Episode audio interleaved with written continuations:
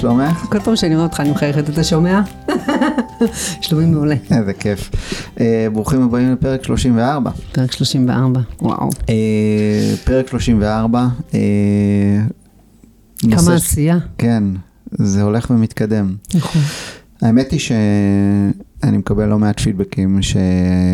שהפודקאסט אה, אה, מביא הרבה ערך ושנמשיך עם העשייה שלנו מהמם. ואני מאוד שמח על זה כי חלק מאוד חשוב ב...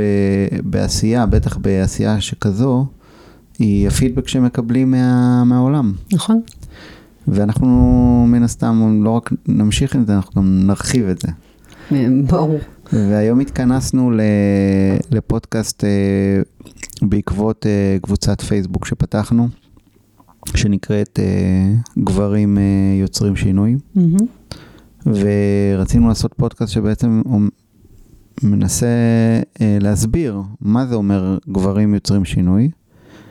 אה, נזכיר קודם כל, כמובן אנחנו מזמינים את כל הגברים אה, שמאזינים, ולא רק אותם, אלא גם את הנשים שמאזינות, שיזמינו את הגברים שלהם לקבוצה, שאולי אולי באמת תסבירי קצת אה, על הקבוצה, לפני שאנחנו באמת ניכנס לתוך ה... נצלול לתוך הפודקאסט.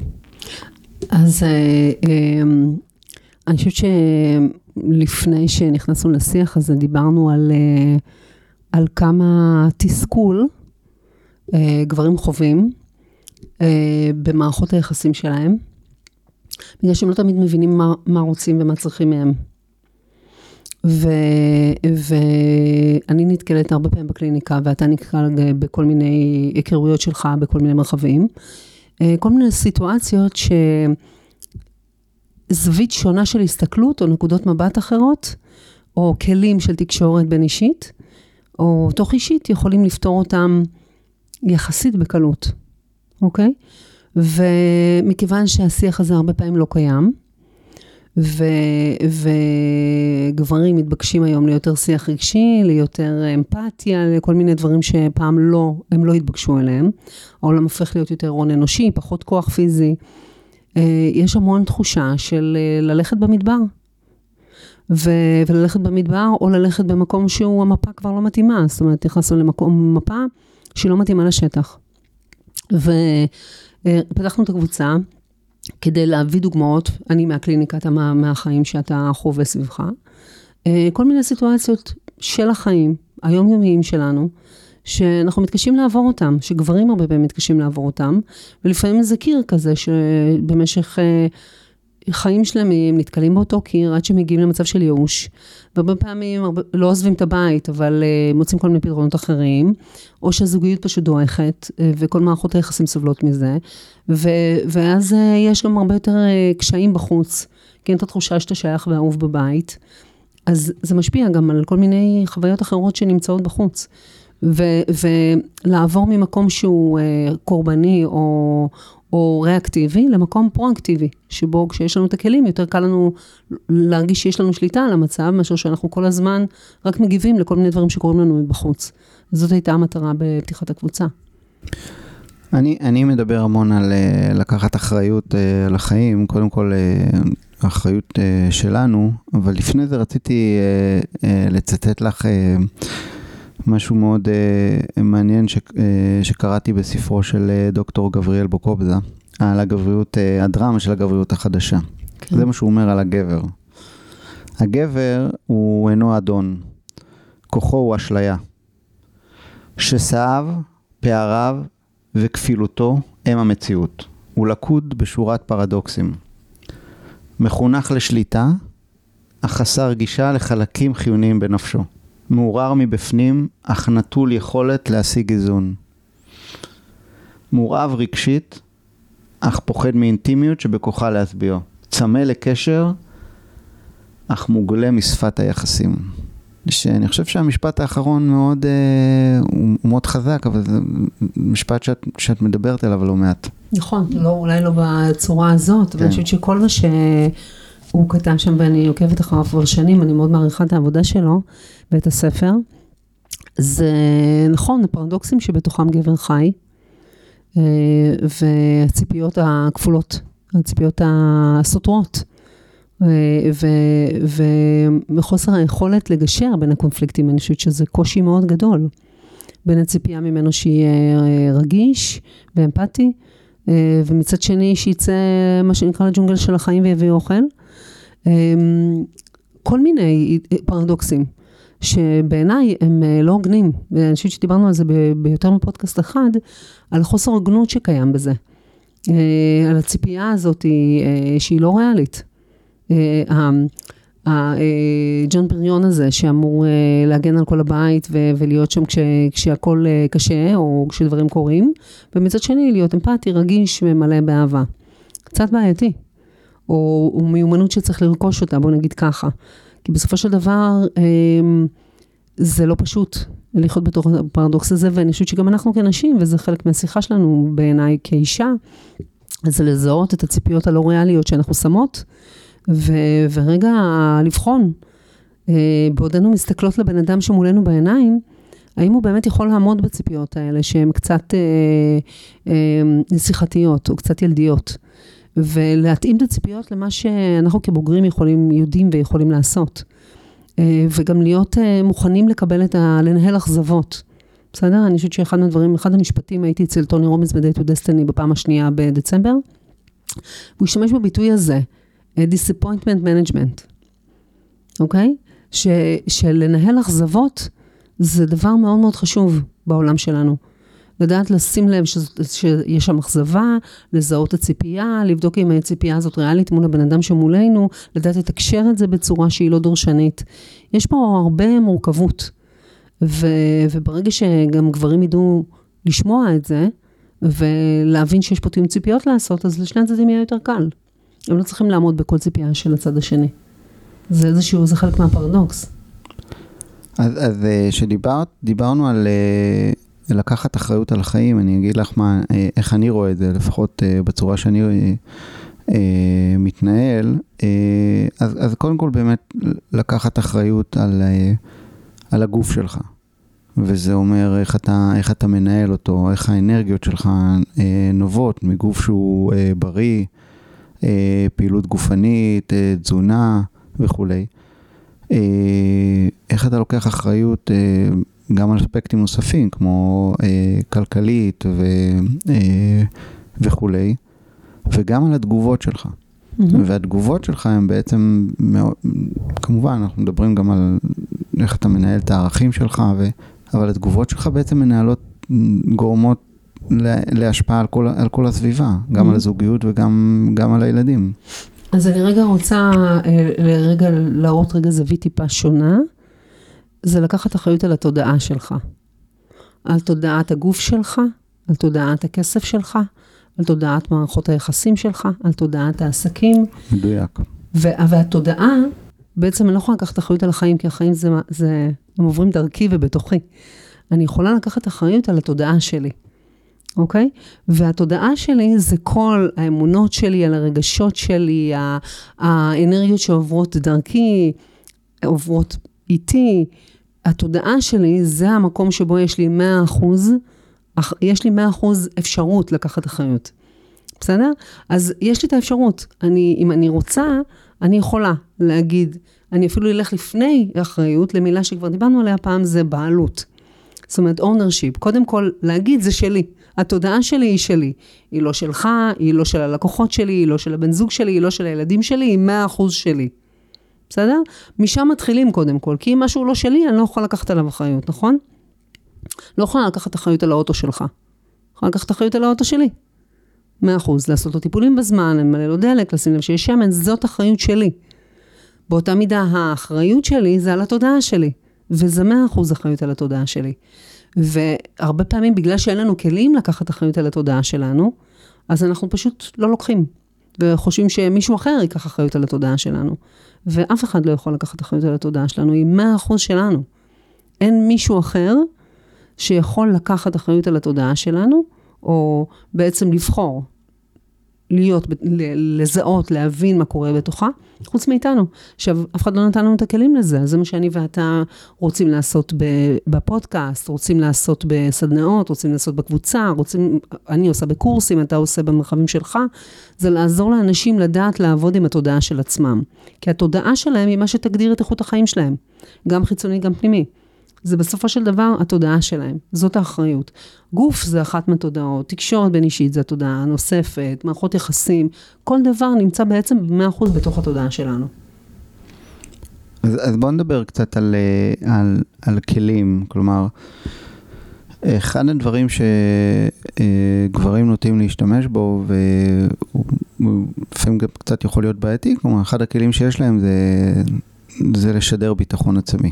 Mm-hmm. ולפעמים uh, הביטחון עצמי הוא, הוא יכול גם, גם לפגוע, כלומר הוא מאוד עוזר במקומות כמו תחרותיות, או uh, אפילו לדעת לבקש uh, העלאת שכר וכולי. הוא גם uh, יכול מאוד להשפיע בכניסה למקומות אסורים שאומרים uh, לא מצד נשים. Mm-hmm. מצד שני, אם אני מסתכל על uh, מנהיגים, זה לא בהכרח ביטחון עצמי, זה, זה משהו ש, שעוזר להם. Uh, להפך, נדרשים uh, תכונות אחרות למנהיגות. איך את, איך את מתייחסת ל, לביטחון עצמי? אני חושבת שמי שיש לו ביטחון עצמי בעולם שלי, במפה שלי, לא צריך אישורים מבחוץ על כלום. אוקיי? Okay, שמישהו אומר לא, כשמישהו אה, מתחיל עם מישהי שאומרת לו לא וממשיך איתה הלאה, זה סוג של אני צריך אה, אישור על הגבריות שלי. מה שלבן אדם עם ביטחון עצמי אמיתי, אין לו צורך באישור הזה. אוקיי? Okay? אני חושבת שמנהיגות מתחילה בעיניי מחוסר צורך באישור. אוקיי? Okay? זה, זה ביטחון עצמי אמיתי בעיניי, זה מקום שלא צריך את האישור החיצוני לשום דבר פנימי. ולכן זה, מה שאתה מתאר זה... זה אולי ביטחון עצמי מדומה או איזשהו משחק. אבל השיחה הפנימית היא שברגע שאנחנו לא צריכים אישור של אף אחד, אה, על הקיום שלנו, על כמה אנחנו טובים, על כמה שאנחנו אה, מוכשרים, או גם על מה שעדיין עוד לא התפתח בנו, אוקיי? אה, מה שנקרא אישור על מה שאנחנו כן ועל מה שאנחנו לא, שזה משהו ש... זה משפט שאני שמעתי שהוא פשוט אה, עשה לי, וואו, העיף אותי, שהשלמות זה לקבל את מה שאנחנו כן ואת מה שאנחנו לא.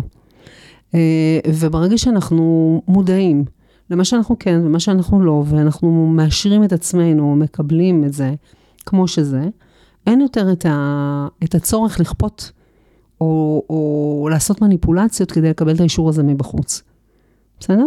אז זה, זה ככה, אף פעם לא שאלתי את עצמי את השאלה הזאת עד הסוף, אבל uh, עכשיו שהעלית את זה, זה היה לי מאוד בולט, המקום הזה שביטחון עצמי זה מקום שבו אתה מאושר מעצם היותך.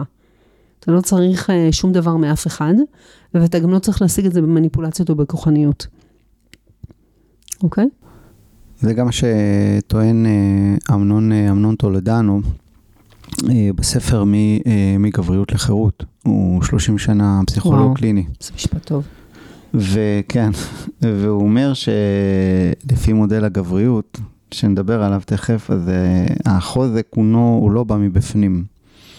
הוא אינו קשור לחוכמה וליכולת להתמודד עם מורכבויות, שזה מה שצריך, אלא ההפך, הוא צריך כאילו להיראות חזק. בגלל זה ציינתי את העניין הזה של ביטחון עצמי, mm-hmm. או לפחות ביטחון עצמי מופרד.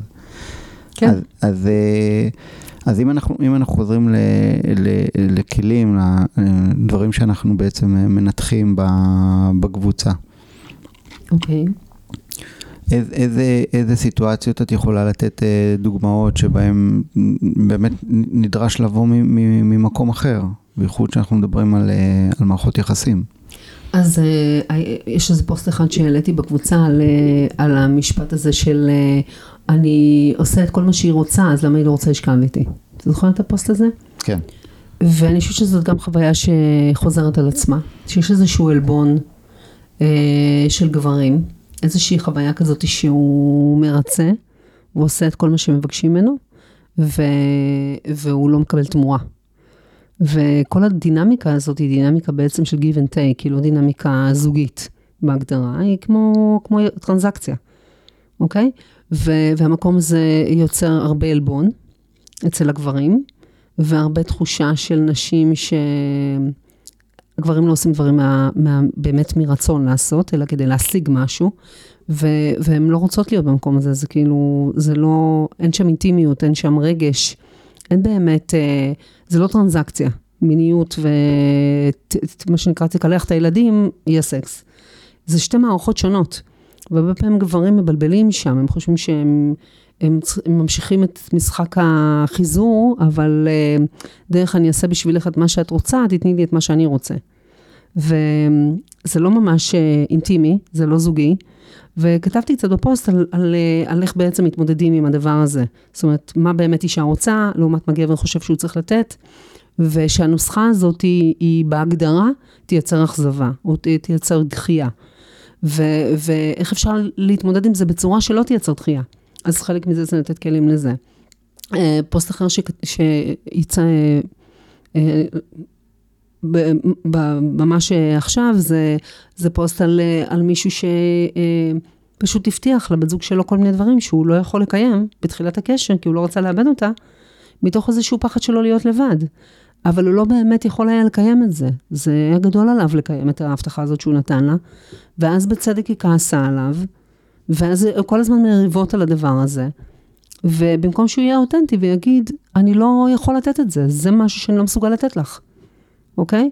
להיות כנה עם זה ולקבל את זה, ולהיות מוכן לקבל את זה, שהיא גם לא תרצה להיות איתו, ולא לפחד להיות לבד. והרבה פעמים בתחילת קשר, שני הצדדים מבטיחים דברים, בלי לבדוק באמת אם הם יוכלו לעמוד בהם. והרבה פעמים זה מייצר בהמשך הקשר המון אכזבה. ו, וזה לשים לב מאיזה מקום בכלל אנחנו מתחילים קשר. האם זה פחד להיות לבד, ואז אנחנו אומרים את כל מה שהצד השני רוצה לשמוע, ואז זה לא באמת מחזיק מעמד, ואז זה כועסים עלינו, ואנחנו לא, גברים כועסים עליהם, והם לא מבינים למה, עשיתי כל מה שאת רוצה, פתאום זה לא בא לו יותר. והוא מתחיל, הוא לא רוצה יותר לרצות, ואז הוא כועס. היא כועס שהיא כועסת, אבל הפרת חוזה. תחילת הקשר היה חוזה מסוים, אתה לא רוצה לעמוד בו, כי לא בדקת עד הסוף עד כמה אתה רוצה. ו- וזה איזשהו אה, לופ שאני מזהה אצל אה, אנשים, לאו דווקא, לא רק אצל גברים, אבל אצל גברים זה בצורה מסוימת, שונה קצת מנשים, של אני לא רוצה להיות לבד, אני אגיד לך כל מה שאת רוצה לשמוע, רק תשכבי איתי ותהיי איתי. אבל אחר כך, אני לא באמת יכול לעשות את זה לאורך זמן, את הדבר הזה שהסכמתי לעשות בהתחלה. ולא בדקתי את זה עם עצמי בכלל. רק בשביל לא להיות לבד, בשביל, אה, בשביל סקס. זה לא באמת מחזיק מים לאורך זמן, וזה מייצר המון המון כעס. והרבה פעמים גברים לא מבינים למה כועסים עליהם, כאילו הכוונה שלהם היא טובה. אבל היה חוזה מסוים, הוא לא נעשה במודעות, ואחר כך הוא הופר. אז לשים לב לדברים האלה, מאיזה מקום אנחנו פועלים, האם אנחנו פועלים באמת מפחד לאבד, פחד אה, להיות לבד, אה, ומה אנחנו עושים בגלל זה, אפרופו תגובות והתנהגויות, או שאנחנו פועלים באמת מתוך רצון לחלוק או להיות בנתינה. ואיפה שזה בא מפחד להיות לבד, זה אף פעם לא נגמר טוב. ו- וחלק ממה שאנחנו רוצים בקבוצה זה ללמד אנשים לבדוק את המוטיבציות שלהם, את נקודות המוצא שלהם. לראות מאיזה סיבות הם עושים את הדברים שהם עושים ולהבין את ההשלכות של זה. ושיבינו ו- ו- את זה קודם כל. אוקיי? זה, זה, אני חושבת שזו התחלה מאוד טובה, שכל אחד יבדוק עם עצמו מאיזה נקודות מוצא הוא פועל, מה המוטיבציות שלו. אה, כלים ל- לשיפור דברים, כי... אם, אם יש צורך באינטימיות, זה לא יעזור שאתה תשטוף את הילדים, אתה, זה עבודת צוות וזה זוגיות, זה לא אותו דבר. אז תתחיל לעשות את ההפרדות האלה, כדי שאפשר יהיה באמת לנווט בתוך מערכות יחסים. זה פשוט כלים לניווט. דיברנו לפני הפודקאסט על uh, תסכול, נכון. שלא מעט גברים uh, נכון, חשים. ממש. והנושא של ציפיות. כן, תסכול זה אחד האישויים. אני חושבת שגברים חווים ביג טיים. תסכול ובסוף ייאוש. יש איזשהו תסכול מתמשך, ובסוף הם מתייאשים. אז, אז בוא נדבר באמת על השיח הזה של התיאום ציפיות, ו... ואיך, ו... ו... ואיך okay. זה, אמור, זה אמור באמת אה, להיערך מנקודה מאוד מאוד הגיונית. נכון, זה מאוד הגיוני ומאוד פשוט גם. אז כשיש, התסכול נובע מהקושי להגיע לצד השני, או מהחוויה הזאת ש... שאני לא מובן. נכון? לגברים יש הרבה פעמים את החוויה שהם לא מובנים. שהם, זאת לא הייתה הכוונה שלהם, הכוונה שלהם הייתה מאוד טובה, ו, ומה שנקרא, הפכו את זה ל, למשהו לא טוב, אוקיי? ואז, הרבה פעמים מה שקורה לגברים, שהם מרגישים תוסכלים, שהם ניסו להעביר מסר, והמסר הזה הובן לא נכון, אוקיי? והמחשבה שהרבה פעמים של גברים, זה שהם אמורים לדעת ולתת פתרונות לנשים שלהם. הם אמורים להיות האדם שיודע. אמורים להיות, בסדר? זה המקום. והם לא אמורים להיות האדם שיודע. הם אמורים להיות האדם שיודע לשאול. אוקיי? כמו בארבעת הכיש... הזה, רמת ה... איך קוראים לזה? ארבעת הבנים? בתנ"ך? זה שלא ידע לשאול. ביציאת מצרים? כן. אז לדעת לשאול. זאת אומרת, ברגע שיש אה, כעס, חו, תסכול, זה בגלל שיש פער ציפיות. זאת אומרת, מישהו ציפה למשהו אחד, וקיבל משהו אחר. אוקיי? זאת אומרת, נגיד אתה, תגיד משהו אחד, אשתך תשקף לך שהמשהו הזה לא נראה לה, היא הבינה משהו אחר. זאת אומרת, יש פער בין איך שאתה אמרת לבין איך שזה נתפס, נכון? עכשיו, מה קורה במצבים האלה? גברים מתוסכלים שלא מבינים אותם. נכון? שעיוותו את מה שהם עשו. ואז, הם נסג... ואז הם נסגרים. ואז הם נסגרים, ואז הם לא מדברים, ואז הם כועסים עליה שהיא לא הבינה אותם. ואז שני אנשים כועסים, יופי. וחלק מהעניין כשיש תסכול, זה אומר, יש פער בין איך שאני תופסת את הדברים לבין איך שאתה תופס את הדברים. נכון? זה אנחנו מבינים? את הפער הזה פותרים על ידי זה ששואלים את הצד השני מה הציפייה שלו. כי כנראה יש לו ציפייה, ומה שהוא קיבל לא תואם לציפייה שלו. זה הכל מה שזה אומר. זהו. זה לא אומר שאתה אידיוט, זה לא אומר שלא מגיע לך אהבה, זה רק אומר שיש פער בין איך שאתה אמרת לבין איך שציפו ממך להגיד. זה הכל. זה גם לא אומר שאתה לא עושה מספיק. זה גם לא אומר שאתה לא עושה מספיק. ממש לא, וזה לא אומר שלא אכפת לך. זה לא אומר את זה, זה רק אומר שיש פער בין מה שציפו ממך שתגיד לבין מה שאמרת. זה הכל. את, את התיאום הזה אפשר לעשות בשאלה מאוד פשוטה, של לשאול את הצד השני, למה ציפית או למה ציפית. אוקיי? ו- אבל לא באמת ממקום, הרי אפשר לעשות את זה, למה ציפית? שאפשר באמת בכנות לשאול, אני באמת רוצה להיענות לציפייה שלך. בואי תגידי לי למה ציפית. והמקום הזה של בכלל, במערכות יחסים, לתאם ציפיות, או לשאול את הצד השני מה הוא, איך הוא ציפה שהדברים יהיו, זה הבסיס לתיאום ציפיות.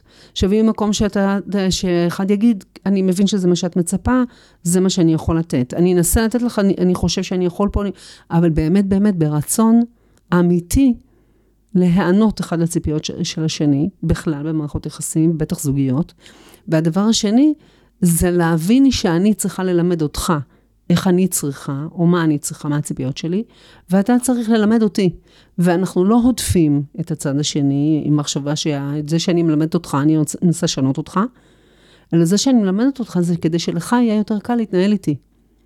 וזה שאתה תלמד אותי, יהיה לי יותר קל להתנהל איתך. זאת המטרה. זה לא אומר שאתה לא בסדר. זה רק אומר שלי יש איזשהו, איזושהי ציפייה, ואני רוצה לשתף אותך כדי שלך יהיה יותר קל איתי. זה בשביל להקל עליך, איתי, וכדי להקל עליי, איתך. וברגע שאנחנו בעצם מבינים שהתיאום ציפיות, או השיתוף בציפיות, או השאלות האלה, המטרה שלהם, זה בעצם ללמד אחד את השנייה מה אנחנו צריכים בעולם שלנו, אז אין יותר התגוננות, או אין תחושה שאתה לא עושה מספיק, אלא שיש איזשהו פער בין איך שאני צריכה דברים לבין איך שאתה נותן אותם. וזה מאוד פתיר. בסדר? זה חמשת שפות אהבה. כן, כן. אוקיי? זה מאוד פתיר, אוקיי? עכשיו שוב, האם אתה תיתן לי את כל מה שאני צריכה תמיד? לא. אבל אנחנו כן יכולים להתחיל לדבר על זה. בסדר? וזה המון. וזה... ובשביל זה צריך לצאת מהתגוננות ו... ומהתסכול. זה לגמרי תקשורת. לגמרי.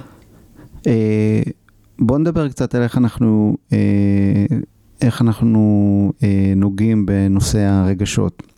מה שאומר אה, אה, אמנון טולדנו זה ש... אה, שגברים רבים בעצם, הם למדו לראות ברגשות איזה סוג של אה, רעש, אה, שחייבים להתגבר עליו כדי להיות אדם רציונלי. והם הם, הם מוותרים בבלי דעת על היכולת להתמודד עם מרכיב הרגשות שהוא, שהוא קריטי בהתנהגות אנשית ויחסים בין אנשים. זה גם פוגע ביכולת השפעה במשא ומתן, זה בטח פוגע גם, ב, גם בתחומים הפיננסיים. איך, איך אנחנו מתכוונים לגעת בזה? איך אנחנו מתכוונים לגעת בזה שאלה מעניינת? איך אנחנו... גדולה קצת. כן, לא, א- איך אנחנו מתכוונים אה, ש, שאנחנו מעלים את נושא הרגש, שזה בעצם יגיע בסופו של דבר לגברים שהם כן יוכלו, אנחנו לא אוהבים לקרוא לזה לנהל את הרגשות, אבל כן להיות מודע למה שהם, אה, מה שהם מרגישים, ולעצור רגע, אז, אה, ולדבר על זה. אז קודם כל, אני חושבת שהשלב הראשון זה, זה לעשות איזשהו, אה, איזושהי עבודה עם עוצמת הרגש, כי כשהרגש הוא מאוד גבוה, הוא חוסם לנו את היכולת לעבד אותו או להבין אותו, אז צריך כן לבדוק, לעשות, סליחה, לעשות עבודה על מטענים רגשיים משמעותיים, כי אנחנו לא מסוגלים לחשוב רציונלית כשהרגש משתלט עלינו. זה קודם כל. אוקיי? שאנחנו, שיש לנו טריגרים שאנחנו מתורגרים מכל מיני דברים שמציפים אותנו מאוד רגשית, אנחנו לא יכולים לחשוב.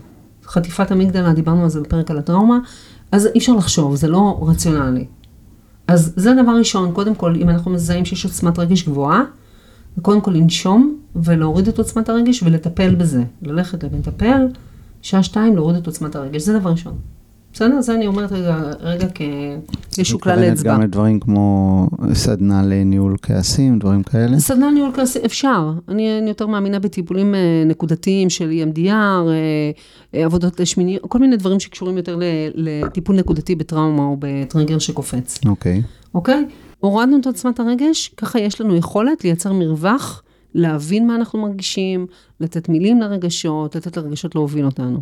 עכשיו, יש פה שני דברים שחשוב לשים לב אליהם. רגשות, יש, רגשות שלנו מגיעים מהעבר שלנו, לא מההווה שלנו. בתוך הגוף יש רגשות, יש תחושות רגשיות, זה, זה כבר קיים. זה לא נוצר כרגע, זה מתעורר ברגע מסוים, בסדר? כשמתעורר לנו רגש, זו הזדמנות בשבילנו לבדוק מה הוא רוצה להגיד לנו. אנחנו לא חייבים להאמין לו. בסדר? כי הוא לא תמיד קשור באמת לסיטואציה.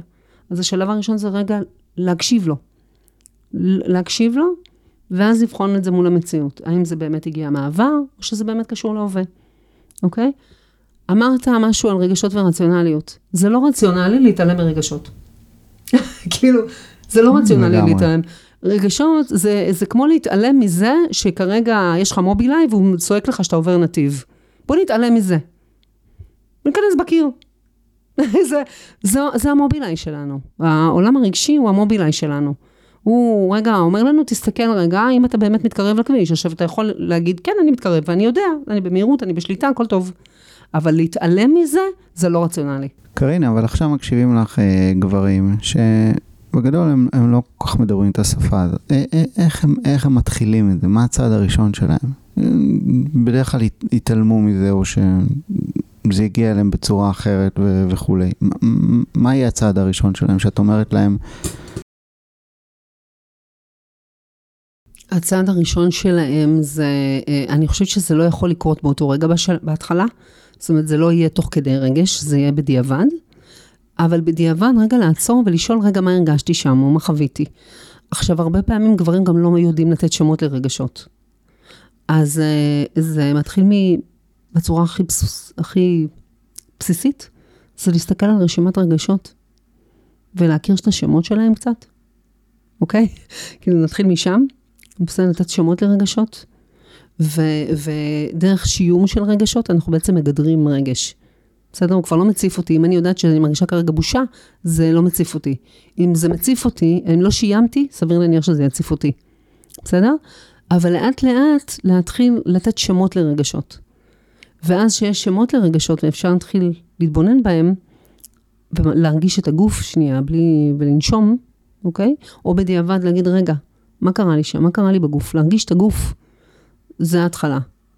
ולא להיבהל כל כך מרגשות. יש משהו נורא מבהיל במקום הזה, הרבה פעמים גברים מפחדים שהם יאבדו שליטה, רק אם הם לא מצליחים לנהל את הרגשות שלהם, איך בדיוק הם מנהלים את החיים שלהם? איך אפשר לשלוט בעולם שבחוץ, אם אתה לא מצליח לשלוט בעולם שבפנים? אוקיי? התודעה שלנו היא 100% באחריות שלנו, אוקיי? אם אנחנו לא מצליחים לנהל אותה, איך אנחנו יכולים לצפות לנהל עולם בחוץ? או להגיע לתפקידים בכירים, או לעשות לא משנה מה, אבל להצליח לנהל את זה, כי מה שקורה בהרבה מקרים, שאנשים יכולים להגיע לתפקידים בכירים, אבל הם משאירים אדמה חרוכה בעולם הרגשי שלהם, או במערכות יחסים שלהם. אז זה לא חוכמה. ושוב חשוב לציין שהקבוצה מתעסקת עם ניהול של העולם מבפנים, נכון. לגמרי לא עם העולם מבחוץ. נכון. אני, אני, אה, מ- מ- מתוך שנות העבודה שלי עם אנשים, וגם התהליכים אישיים שאני עוברת, אני מגלה שהרבה יותר קל לעבוד עם התודעה שלנו בשביל לייצר תוצאות, מאשר לנסות לשלוט במה שקורה מחוצה לנו. ממש. הרבה יותר קל. רציתי פשוט לשנות, זה חוסר כלים, כי אם יש את הכלים את- זה הרבה יותר קל. רציתי לשנות את העולם, ושיניתי את עצמי. וכל העולם כי השתנה. זה העולם. כי זה העולם. אנחנו מסתובבים עם עצמנו בסופו של דבר, בין האוזניים. עם זה אנחנו מסתובבים, העולם שלנו. אנחנו מסתכלים על, ה, על כל מה שקורה סביבנו דרך הפריזמה של התודעה שלנו. אין לנו דרך אחרת. זה נורא קשה להבין את זה. זה לקח לי שנים להבין את זה, שאנחנו מסתכלים על העולם דרך הפריזמה של המשקפיים שלנו. ואנחנו לא יכולים לראות את העולם בלי התודעה שלנו, כי אין עולם בלי התודעה שלנו. מה שמחוץ לתודעה שלנו, מחוץ לתודעה שלנו. ולכן אנחנו, הכל עובר דרך המשקפיים שלנו. אם בתודעה שלי אני לא רצויה, אז העולם יוכיח לי את זה, כי זאת הפריזמה שדרכה אני מסתכלת. אני אראה כל הזמן אנשים שלא רוצים אותי. כן, מערכת יחסים עם העולם זה השתקפות של מערכת יחסים של עם עצמי. התודעה שלי, בדיוק. זה העולם, התודעה שלי זה העולם שלי. וזה הרבה יותר קל, ברגע שמבינים איך עובדים עם זה, אז זה הרבה יותר קל. עכשיו, זה לא לשלוט או לנהל, זה לדעת לעבוד עם עצמי, לעבוד עם התודעה שלי, אוקיי? ולכן הרגשות שלי זה חלק מהתודעה שלי. האם הם מותאמים למצב, האם אני מביאה אותם מהעבר שלי, האם באמת כרגע, כשהבן שלי זרק כוס, נפל, נפלה לו כוס על הרצפה וצרחתי, האם זו תגובה שמותאמת למצב? אוקיי? לא, זה לא תגובה שמותאמת למצב, זה כנראה לא קשור לבן שלי ולכוס, אוקיי? אז ברגע שאחד מהכלים, שאם אתה זוכר ש- שלומדים NLP, אחד מהדברים שאני אומרת זה, אם אתם מזהים שהתגובה שלכם והרגש שלכם לא פרופורציונלי לגירוי, זה הגיע מהעבר שלכם, אוקיי? עכשיו, אלה כלים כאלה, הנחות יסוד כאלה שאנחנו מדברים עליהם, שברגע שאנשים מבינים אותם, מתחילים לחיות דרכם, הם פתאום מרגישים הרבה יותר שלווה, כי הם פחות מנוהלים על ידי העולם שבחוץ. יש להם את התודעה שלהם. אומרים, אוקיי, מה שקורה בחוץ, בוא נחפש את זה בתודעה שלי. מעולה. בוא נראה מה מבקש ממני כרגע טרנספורמציה. וזו טרנספורמציה אמיתית, על לעבוד עם התודעה שלנו. על ללמד גברים לעבוד עם התודעה שלהם. בסדר? לא רק גברים, פשוט לגברים יש תסכולים מסוג אחר מאשר לנשים. אוקיי? גם נשים חופרות אחת לשנייה, דרך אגב, וגברים פחות. אנחנו יכולות לדבר שעה על מי אמר למי מה, ולמה הוא אמר לי ככה, ולמה אמרת לי ככה, ואימא שלי ודודה שלי וכל העולם, אנחנו עושות מה שנקרא ריקון של האנרגיה, ואז חוזרות לחיים. גברים, לא, הם נשארים עם כל השיט הזה בתוכם. הם לא באמת מבינים עד הסוף מה קרה, כי בשביל זה הם צריכים, רחמנא ליצלן, לשאול את האישה שלהם מה היא צריכה. אז הם נשארים, וזה אומר שהם לא יודעים, וזה משאיר אותם בחולשה ופגיעות, וזה קשה להם נורא. אז הם נשארים עם העלבון הזה עד שמגיעה הפעם הבאה, והם נמצאים באותו מקום, אוקיי? אז, אז יש פה די, אה, אה, מקום לעבוד, לעזור לגברים לעבוד עם התודעה שלהם, ולקבל יותר עוצמה ושליטה בפנים. ובאופן מדהים, זה משנה את כל המערכות יחסים בחוץ, כי זה בסוף השתקפות של מערכות היחסים שלנו עם עצמנו. פשוט לעזור אה, לעשות את זה, לתת כלים. כן, אנחנו לגמרי אה, נוגעים בנושא הזה יותר מכל אה, נושא אחר, כי אנחנו מבינים שמשם, א', אני- חושב שלא נותנים מספיק אה, תשומת לב, עם כל, זה מתפתח, עם כל מעגלי הגברים, אם זה יותר מודעות, עדיין, אבל זה ממש לא... זה רק בחיתולים שלו, כל זה. ממש. כן, ממש. ודבר שני, אנחנו מבינים כמה שינוי שם ייצור אימפקט אה, גדול מאוד על נכון. שאר המעגלים. ממש. גם אצל הנשים וגם אצל הילדים. ועוד לא התחלנו לדבר על יחסי אבות בנים וכולי. אז בעצם הדינמיקה של הקבוצה היא, היא ככל שאנשים כמובן ישתפו ו- ו- ויעלו דברים, אז יהיה אפשר... אה, ככל שיעלו יותר שאלות, כן. ישאלו יותר שאלות, יעלו יותר דילמות, ככה אין לנו אפשרות אה, להביא יותר. כל אחד מאיתנו גם מביא מהדברים שאנחנו חווים, מהחיים האישיים שלנו, מהקליניקה אני מביאה כל מיני דברים. אה, כשכל המטרה היא באמת לאפשר נקודות מבט שישחררו את הפלונטר. אוקיי? זה פשוט נקודות מבט שדרכם אנחנו יכולים להסתכל על הדברים שהן שונות מהנקודת מבט שהגענו איתם, אוקיי? המעבר הזה מתסכול לסקרנות, אוקיי? זה מעבר מעניין. אוקיי? במקום שאני אהיה מתוסכלת ממשהו, אני סקרנית לגבי מה קורה אצל הצד השני. זה מעבר כזה קטן, מה שנקרא זווית קטנה, אבל היא, זה להסתכל אחרת על החיים. זה ממש זוויות קטנות כאלה שאנחנו מציעים, אנחנו לא חושבים בקבוצה לעשות טיפולים. אנחנו רוצים להציע כלים פרקטיים שעושים זוויות קטנות של שינוי, שיכולים להסתכל על אותה מציאות במשקפיים שמאפשרות תנועה, במקום להיתקע כל הזמן באותו מעגל. זה, זה בגדול מה שאנחנו רוצים להציע, אוקיי? לא עכשיו אה, טיפולים קורעי לב כאלה. זוויות, פשוט זוויות אחרות להסתכלות על אותה מציאות. זווית שמאפשרת לצאת למקום חדש. מקום חדש, לא להיתקע כל הזמן באותו קיר. באותו, בדיוק. יש, זה, זה, זה כמו, אתה יודע, אתה אה, נתקע באותו קיר, נתקע באותו קיר, עד שאתה רואה למעלה כתוב אקזיט, שמאלה, אקזיט ימינה. אז כזה. אוקיי, רק תרים את העיניים, יש זווית אחרת. כאילו, אתה לא כן. צריך להתקל כל הזמן באותו קיר. תרים את העיניים, תראה זווית אחרת ליציאה, ופשוט תצא החוצה. וזה דברים קטנים. עכשיו, אתה יודע, פשוט. לפעמים זה פשוט, לפעמים זה מחייב לעבור איזשהו תהליך קצת יותר עמוק. אבל לפחות האופציה השונה מהאופציה שהייתה עד עכשיו קיימת בשבילך. אם קודם לא הייתה בחירה, עכשיו יש בחירה.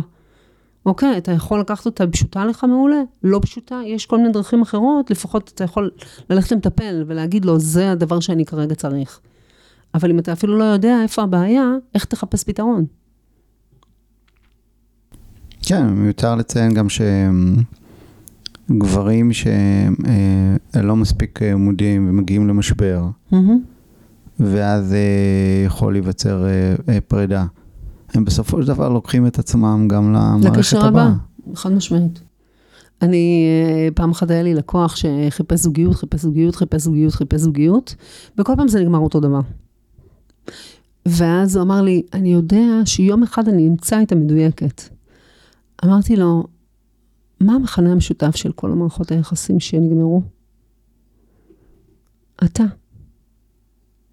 אתה לא תמצא את המדויקת עד שאתה לא תהיה מדויק. אתה פשוט תביא more of the same. זה, זה הנקודה. אם, אם, אם אתה שם לב שמשהו חוזר במציאות שלך שוב ושוב ושוב, תבדוק איפה בתודעה שלך אתה מייצר את אותה חוויה באמצעות האמונות שלך, הרגשות שלך, הסיפורים מהעבר, פשוט מייצר שוב ושוב חוויית עבר בעתיד, חוויית עבר בעתיד. ואם אתה לא רואה את זה, איך תשנה את זה? איך? אי אפשר בלי לראות משהו, לשנות אותו. זה, זה, זה מאוד משמעותי. והחוסר וה, אונים שאנחנו חווים כשאנחנו מסתכלים על העולם שבחוץ ומנסים לשלוט בו, הוא חוסר אונים נורא גדול, כי אני לא יכולה לשנות אותך, אני יכולה לשנות את התודעה שלי. אתה מחליט אם להשתנות או לא. אין לי שליטה עליך. אין לי שליטה עליך ברמה של 100%, אין לי שליטה עליך, לא 50%. אני יכולה לעשות עליך מניפולציות מפה עד אתמול. אבל בפועל אתה צריך לשתף פעולה. אז אני תלויה בך ב-100% במצבי רוח שלך ובאם תרצה או לא תרצה לשתף איתי פעולה. את התודעה שלי, אני לא תלויה בך. אני ב-100% תלויה בי. ואני חושבת שזה כוח מאוד גדול, במיוחד אה, אחרי תקופה מאוד ארוכה, שדיברנו על זה גם באחד הפודקאסטים, שגברים גדלו רק עם אימהות, והיו שם המון מניפולציות רגשיות. והמון שיחות לא בסדר, ואתה ילד טוב, אתה לא ילד טוב, אתה עושה מה שאני אומרת, אתה לא עושה מה שאני אומרת, פרצופים, עניינים. וכבר מגיל קטן ילד לומד, בן לומד, שהוא צריך להיות טוב בשביל אמא שלו. ואת הדבר הזה לוקח אחר כך לקשר זוגי. והוא אפילו לא יודע שזה בכלל סיפור ילדות שלו, שנתקע בתוך הזוגיות שלו. וכמה סיפורי אני לא בסדר, אני מכירה מגברים, איזה רגישות יש להם שם. אני חושבת שאחת הרגישויות הכי גדולות שאני חוויתי אצל גברים, זה שיחת לא בסדר, אני לא בסדר. וחוסר יכולת להכיל את זה. אמ, אולי, אולי שאלה נוספת, אה, אה, לקראת סיום, דיברנו על זה לא מעט, אבל איך לדעתך החיים המודרניים בעצם דורשים כלים אה, שונים או כלים אחרים מגברים? לגברים, החיים המודרניים יצרו מצב שלכוח אין כוח. בסדר? וכל ה... אה, אה, איך אני אגיד את זה? ההכתרה של גברים, גם על ידי נשים וגם על ידי גברים, הייתה שיש להם כוח פיזי. אנחנו היינו צריכות אתכם, שישתגנו עלינו, שתביאו לנו אוכל, בשביל שתצודו בשבילנו, ותשמרו עלינו בזמן שאנחנו מגדלות ילדים. היום הכוח הפיזי הוא כבר לא אה, נדרש. יש מנופים, יש מכונות, יש צנרת, מביאה מים. אנחנו לא צריכים את הכוח הפיזי. אנחנו צריכים את ההון האנושי, את היכולת לנהל משא ומתן, את היכולת לגעת ברגש. העולם הזה הוא עולם שנשלט על ידי נשים. כי אנחנו רגילות להיות בשבט, אנחנו רגילות אה, לנהל משאים ומתנים, לחיות בתוך אמפתיה, להבין צרכים אחד של השנייה. אנחנו יודעות לעשות את זה, אנחנו, מאז שאנחנו קטנות, אומנו להבין צרכים של אחרים, גם כדי להיות אימהות יותר טובות. אז המוח אצלנו פשוט יותר מפותח במקומות האלה, אוקיי? זה לא אומר כלום, זה רק אומר שהוא פשוט יותר מפותח במקומות האלה. עם השנים, כשכוח הפך להיות פחות כוח, אז נדרש יותר, נדרשת יותר יכולת לרתום, ויכולת לפעול עם תקשורת, תקשורת בין אישית, תקשורת ורבלית, אה, ו- ורגשות. ושם נהיה הכוח. וכדי באמת לייצר עולם שבו אין אה, כל הזמן אה, עליונות, אוקיי? אנחנו חייבים לאזן את זה. כי אחרת החוסר האיזון הזה, אוקיי? והשינוי שלהם בתפקידים המסורתיים, אם, אם לא יהיה שם את השותפים הרגשיים, הגברים, אז אנחנו פשוט לא נצטרך את זה. אנחנו לא, לא צריכות שמישהו יביא לנו מים מהבאר או יצוד לנו אוכל. אנחנו צריכות שותף לדרך. ושותף לדרך מאוד תלוי ביכולות הרגשיות. ביכולת להבין, אה, לנהל משא ומתנים, להיות אמפתי, אה, לנהל חיים שלצערי הם אה, היו עד עכשיו אה, די, די נשיים, טרייטים, אה, מיומנויות נשיות. והיום אנחנו מבינים שזה צריכות להיות מיומנויות בין אישיות או בין מגדריות. ו- ולכן זה משהו שגברים, כדי להצליח, ל- לשמור, לשמר את המקום שלהם בחברה, גם, הם, גם אני יותר חובה שגברים הרבה יותר רוצים להיות אה, רלוונטיים בחיים של הילדים שלהם, אה, יותר משמעותיים, יותר להשפיע. אין יכולת לייצר השפעה בלי לייצר מה שאנחנו קוראים בשפה המקצועית רפור. אם אין אה, בינינו אמון, שנוצר על ידי זה שאתה מבין שאני רואה אותך ואני מבינה שאתה רואה אותי, ושטובתי מול עיניך וטובתך מול עיניי, שזה רפור מאוד עמוק, אני לא אקשיב לך. וזה לא משנה כמה אתה תלך לצוד, או כמה כסף תביא, אני לא אקשיב לך. אני אקשיב לך כשאני אדע שאתה רואה אותי. וזו מיומנות בין אישית, היא מיומנות רגשית, אוקיי? ואם אני לא אקשיב לך, אז יכול להיות שאני גם אייתר אותך. כי אם אתה לא תורם לי, אני יכול להסתדר בלעדיך. וזה עולם אחר לגמרי ממה שהיה פה עד לפני אפילו 50 שנה, אוקיי? זה עולם אחר. ומי שלא משכיל לעשות את המעבר הזה, ימצא את עצמו מאוד מתוסכל, ויותר ויותר מתוסכל עם הזמן, אוקיי? ובנימה אופטימית אני רוצה להגיד שהפיתוח של המיומנויות האלה מאפשרות לגברים יותר רווחה רגשית, ויותר רווחה בין אישית. זה לא רק בשביל לעמוד בתחרות מול נשים, או לייצר מערכות יחסים עם העולם. זה באופן אישי, יוצר עולם הרבה יותר עשיר פנימי, הרבה יותר צורך, ב, ב, הרבה פחות צורך ב, לקבל אישורים מבחוץ.